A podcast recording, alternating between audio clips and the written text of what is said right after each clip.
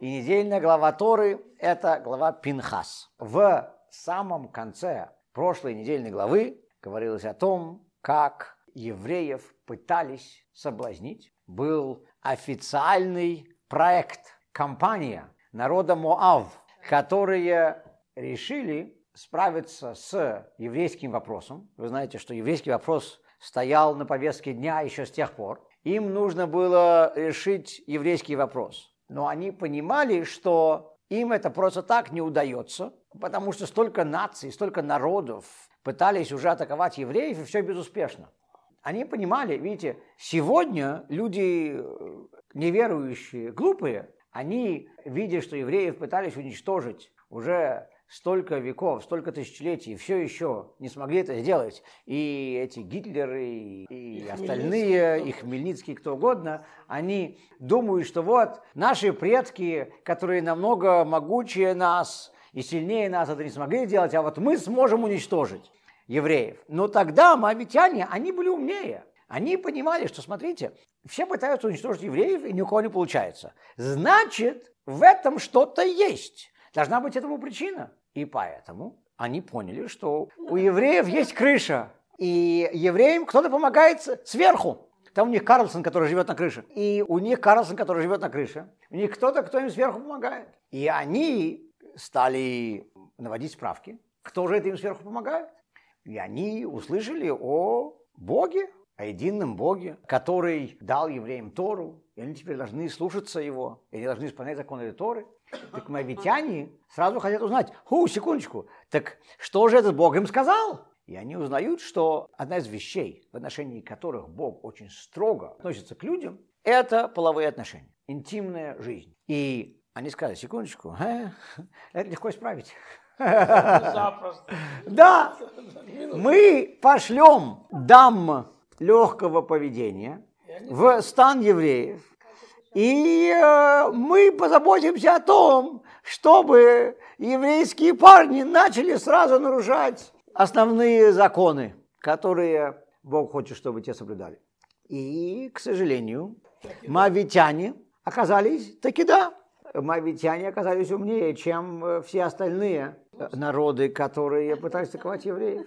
И мы знаем, что неприличное поведение среди еврейских мальчиков стало уже очень популярным. У них оказался свой собственный Голливуд и селебрити, звезды, которым все поклоняются, которые были первые в рядах самого аморального поведения, как и сегодня в Америке. Женщины с пониженной социальной ответственностью были посланы в еврейский стан. Мы теперь видим, как Пинхас уже это ближе к, к главе Пинхас в самом конце прошлой главы, когда евреи еврейские мальчики начинают не только нарушать законы Торы, касающиеся интимных отношений, а делают это публично, то в этот момент был человек по фамилии Пинхас, который был внуком Аарона, первосвященника, и он, увидев все это, подходит к Моисею и говорит, нам нужно что-то по этому поводу делать. Моисей говорит, а что ты предлагаешь? Пинхас говорит ему, сказано, что если ты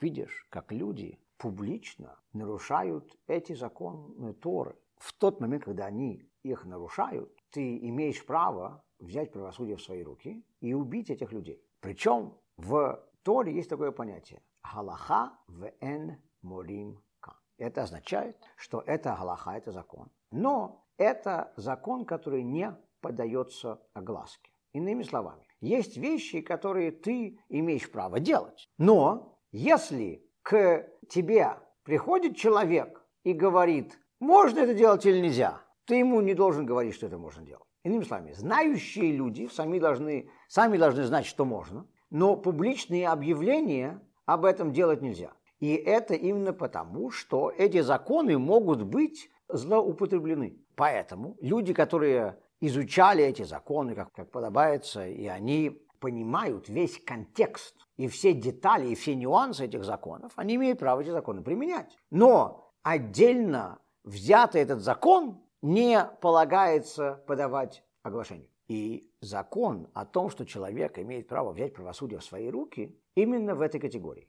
В иудаизме есть очень мало ситуаций, когда человек имеет право взять правосудие в свои, руки. В частности, например, если на человека нападают, если человек должен защищать свою жизнь или свое здоровье, то он имеет право взять правосудие в свои руки. Он, он не только может, но и обязан убить того, кто на него нападает и пытается его убить. Но это закон, который подается огласке. Это широко известный закон. А, но когда мы говорим о ситуации, в которой кто-то нарушает интимные законы жизни, и мы при этом мы видим, что это происходит, и мы стоим беспомощные, просто наблюдаем за этим зрелищем, то Тора говорит, мы имеем право взять закон в свои руки. Но это закон, который не подается согласию. И Пинхас, будучи грамотным евреем, знал об этом законе. И он приходит к Моисею, и он говорит, да, но есть же такой закон. И Моисей вспомнил об этом и сказал, таки да. В этом у нас прямое доказательство, что, мы, что Моисей был из Одессы. Моисей говорит ему таки да, но Моисей сказал ему другой известный закон, известное правило. В Торе сказано, это цитата из Талмуда, тот, кто читает письмо, должен исполнить то, что в нем написано. Иными словами, если человек вдруг просыпается с какой-то идеей, и он приходит к тебе и говорит, у меня есть замечательная идея, давай сделаем то-то, то. Кто это, это должен делать? Что ты ему скажешь? Это, это правильно. Я согласен, что, что кто-то это, это должен сделать. И вот ты будешь тем, кто это будешь делать. Почему? Потому что эта идея стукнула тебе в голову. И Пинхас поэтому услышал от Моисея, что Моисей с ним соглашается, но Моисей говорит, что он должен сам это исправить. Он сам должен это исполнить. И тогда Пинхас идет, и он убивает этих людей, которые были в, в момент их интимных отношений. Он их прямо там убивает. И сказано, что для Пинхаса это было великой опасностью, потому что, как мы знаем, человек, который был э, в процессе интимных связей с этой женщиной, был одним из э, видных еврейских лидеров. И э, за ним шло много последователей. Он был популярный. На Инстаграме у него были миллионы последователей, подписчиков. Да, на Твиттере у него, у него было много последователей, а на Инстаграме было много подписчиков. И, и на Твиттере у него даже был блудчак. И поэтому в нашей уже недельной главе сегодня говорится, что Бог благодарен Пинхасу за то, что он сделал. И мы видим, что Пинхас рисковал своей жизнью. Пинхас мог быть за, за это убитым, потому что все те, кто поддерживали этих именитых евреев, которые занимались подобными вещами, были готовы растяжать Пинхаса. Его спасло только чудо. Пинхас жертвовал жизнью, когда он шел на это. Но он был готов это сделать ради Бога, ради Торы. Когда мы читаем главу Пинхас, то девизом всей главы Пинхас должна быть фраза «Don't try it at home». Не пытайтесь, не пытайтесь это сами делать. Э, когда, когда у нас фокусники приходят делать там всякие трюки с огнями, с пилой, с тем, с другим, они всегда перед этим говорят детям, не пробуйте это сами дома, okay? потому что я это умею делать, а вы нет. Так вот, Пинхас это умел делать, а мы нет. Когда мы говорим о мотивации Пинхаса, то действительно у нас не было бы и не может быть никаких внутренней информации о его мыслях и намерениях. И единственное, откуда мы знаем о его мыслях и намерениях, это от Бога в Торе. И Бог наверняка знал его мысли и намерения. Если бы его мысли и намерения были бы иными, если бы он бы совершал то, что он сделал из шкурных интересов, то наверняка ответ свыше был бы тоже другой. И ответ был таким, какой он был, только из-за того, что именно Пинхас это делал во имя Всевышнего. И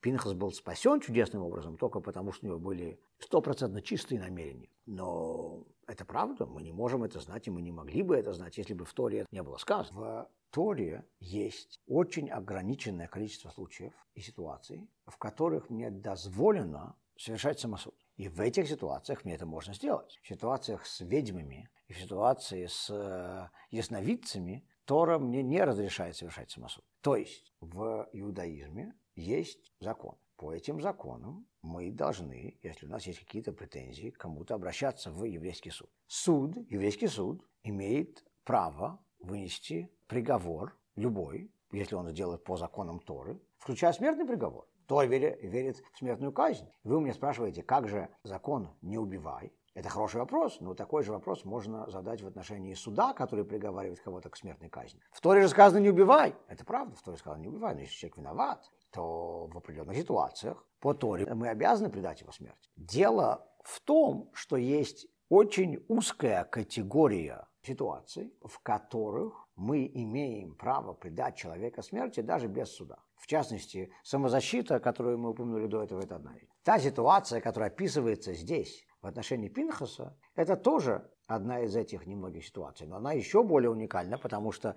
в отношении само, э, самозащиты, как мы сказали, это официально объявленный и широко известный закон. А в отношении того, что делает Пинхас, это правда, что это закон, но он не объявляется во всеуслышание именно из-за того, что люди могут, не зная всех его нюансов, неправильно его использовать. Поэтому, когда Пинхас совершил этот акт героический, то Бог его потом э, не только поощрил, но и наградил. И вот это вот интересная вещь. Мы знаем, что Пинхас был внуком первосвященника Аарона. Все дети и внуки первосвященника Аарона были Коганим священником, за исключением самого Пинхаса. Пинхас, да, Пинхас родился до того, как Аарона назначили первосвященником. И в словах Бога, когда Бог говорил о родословной Аарону, сказано «твои дети и внуки, которые у тебя родятся в будущем». А Пинхас в это время уже родился.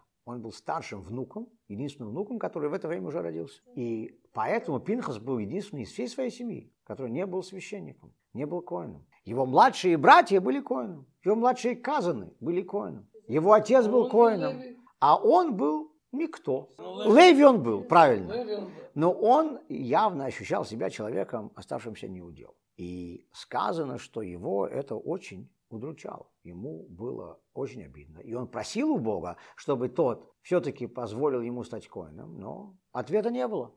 Теперь, после того, что произошло здесь, Бог говорит, я, я теперь назначу Пинхаса тоже коином, как и вся его семья, в награду ему. Но есть один нюанс. То, что Бог здесь назначает его коином, на самом деле может быть очень странно. Почему? Потому что по закону коин который кого-то убил, даже если он кого-то убил правомерно, не может уже быть коином. Он не может служить в храме, выполнять никакие функции коина. Да? Теперь, то есть э, мы говорим, даже когда коин это сделал по праву, э, у него это была самозащита. По всем законам Торы он сделал правильную вещь. И если он кого-то убил, он не может исполнять функции коина. Так вот, теперь у нас следующая картина. Пинхас хочет быть коином. У него есть надежда, что, может быть, Бог еще как-нибудь смилостивится над ним, изменит свою позицию, сжалится, ответит на его молитвы. Может быть, он как-нибудь заслужит это каким-то образом. Он на это надеется. Но когда Пинхас восстает против этого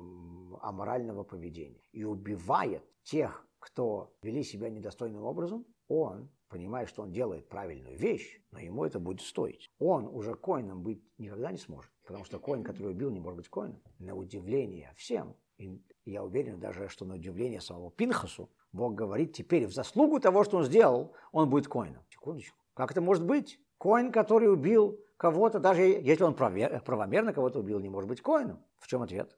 Еврей, который на момент своего убийства был коином, не может быть коином, когда, он, когда он, он это уже сделал. Но Пинхас коином не был. Это техническая деталь, из-за которой Пинхас может быть теперь Коин. Так вот, теперь мы, мы видим интересную вещь. Пинхас был исключен из своего э, коинства из-за технической детали, technicality, как вы сказали, и он был потом восстановлен как коин. Ему было присвоено звание коина тоже из-за technicality, тоже технической детали. Но основная идея в том, что мы здесь видим, что Пинхас был готов ради того, чтобы сделать то, что он знал от него хочет Бог, пожертвовать своей мечтой жизни. И вы знаете что? И Бог именно в заслугу этого дал ему его мечту жизни.